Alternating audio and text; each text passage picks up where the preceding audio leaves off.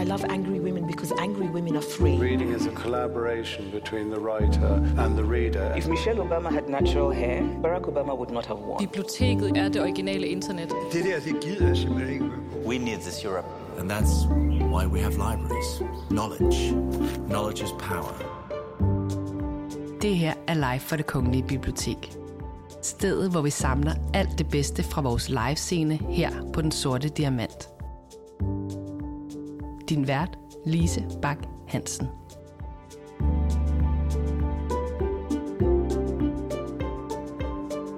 Nyforelskede, forpjuskede, frustrerede, stolte og tilbageholdte.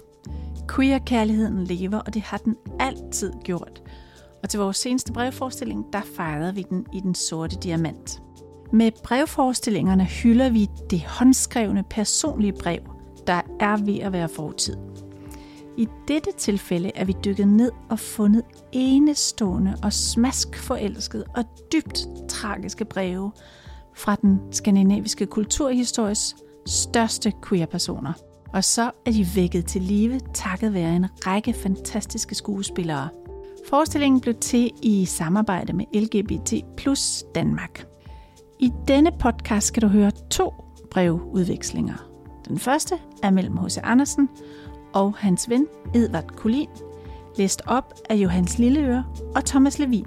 Den anden brevudveksling er mellem Emmy Carell og Maja Cassel og blev trykt i Carells brevroman Kan mænd undværes?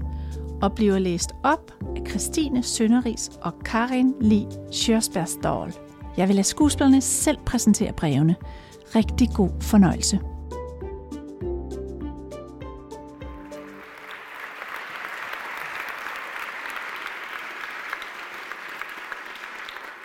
Jeg vil læse et par breve, som H C. Andersen skrev til sin ven Edvard Collin.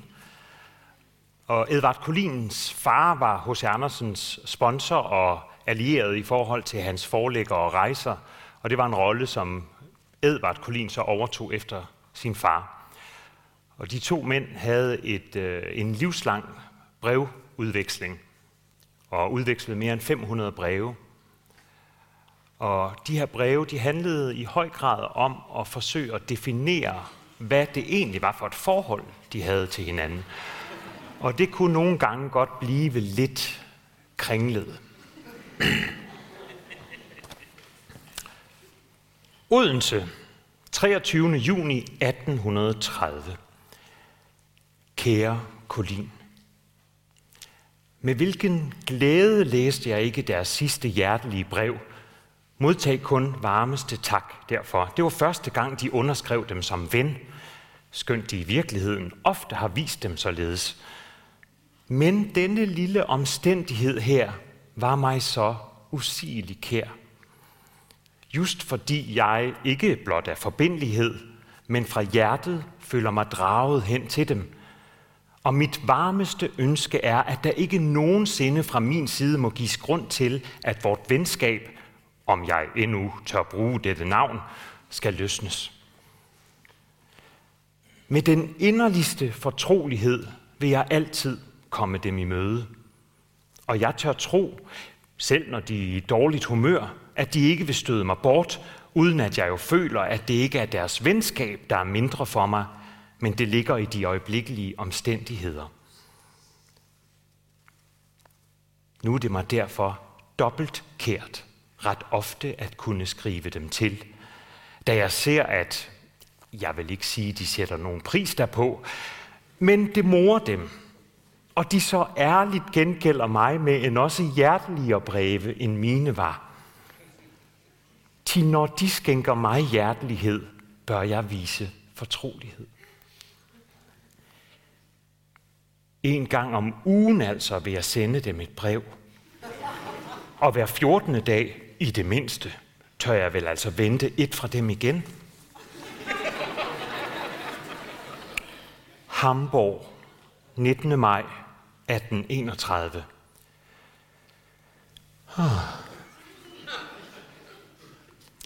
Jeg har også en bøn til. De vil måske le, men vil de engang ret glæde mig, ret give mig et bevis på deres agtelse, når jeg fortjener den, så Ja, de må ikke blive vred. Sig du til mig. Mundtligt vil jeg aldrig kunne bede dem derom. Det er måske nu, nu mens jeg er borte. Har de noget derimod, så tal aldrig til mig derom. Jeg vil naturligvis aldrig ytre det mere. I deres første brev, jeg nu får, vil jeg se, om de har ville glæde mig. Og jeg drikker da deres skål der. Og det er ret af hjertet. Er de vred? De kan ikke tro, med hvilket bankende hjerte jeg skriver dette, skønt de ikke er her. Men nu ikke mere herom.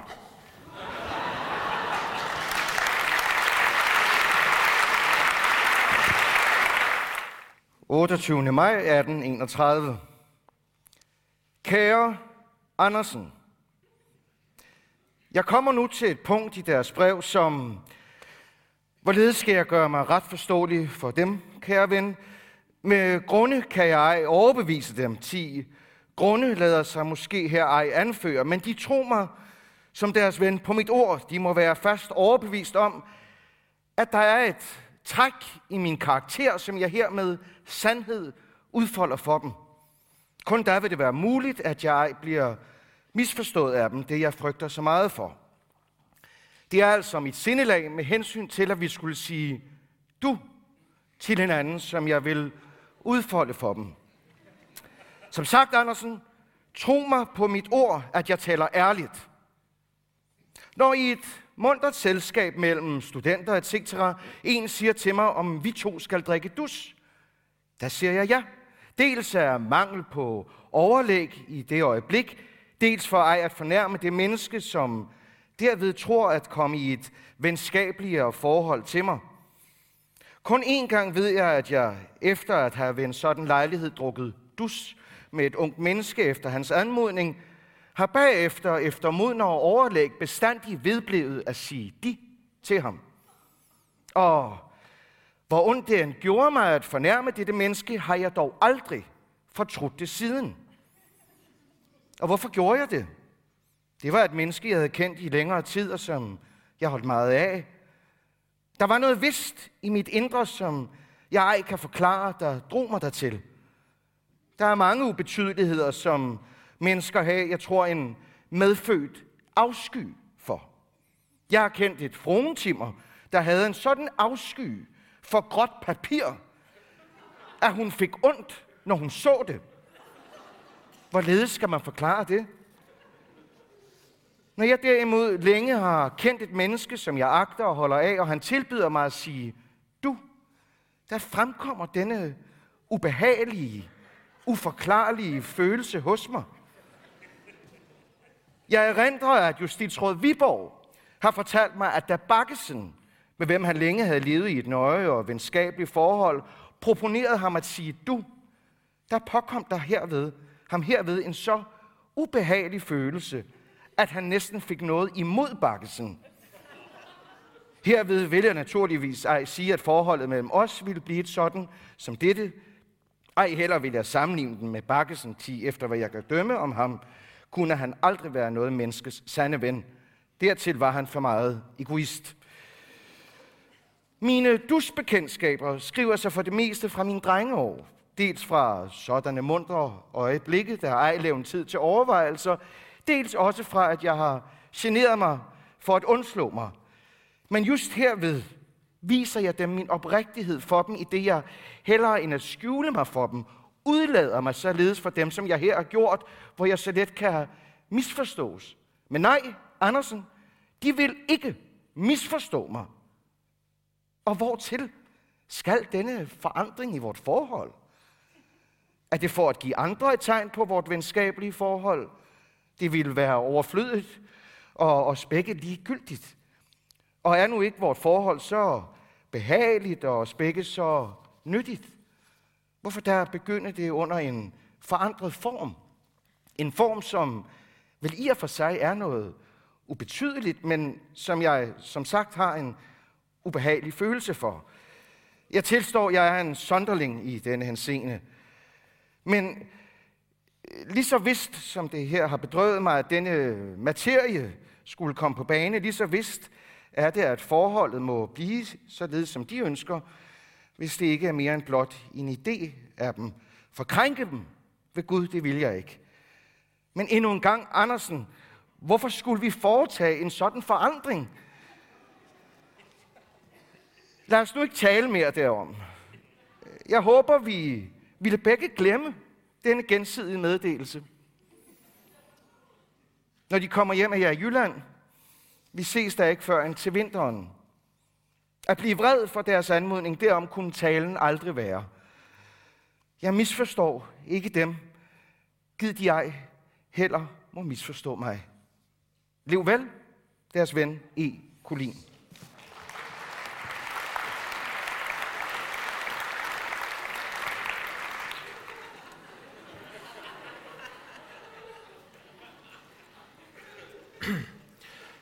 otteogtyvende august atten femogtredive.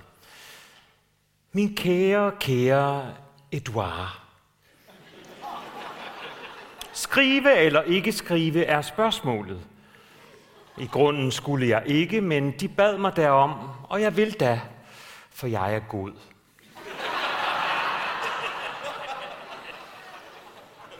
Men så vil jeg også skrive et brev, ret ud af mit eget hjerte. Ret sådan et brev, som jeg siden ærger mig over. Et af de breve, hvor jeg lader følelsen være nummer et, men forstanden nummer seksten.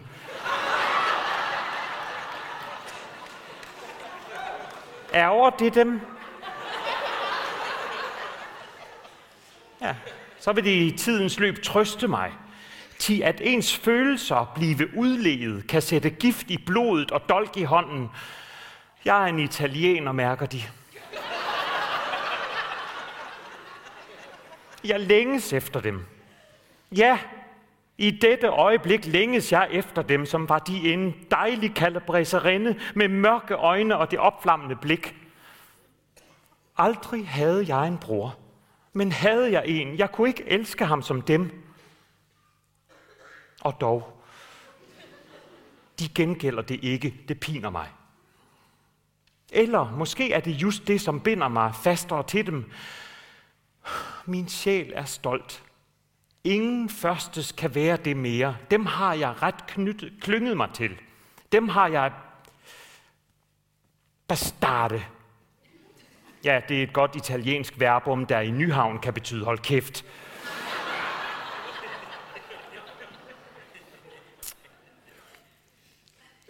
I min nye roman kommer en karakter, som jeg låner mange træk fra af dem.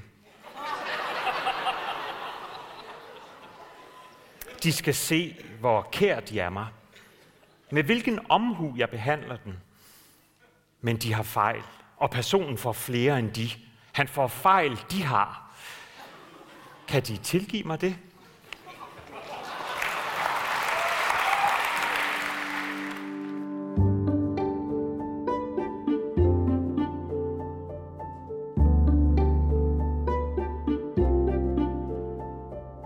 Jeg har valgt at læse op fra brevene mellem danske Edvard Collin og Maja Cassel.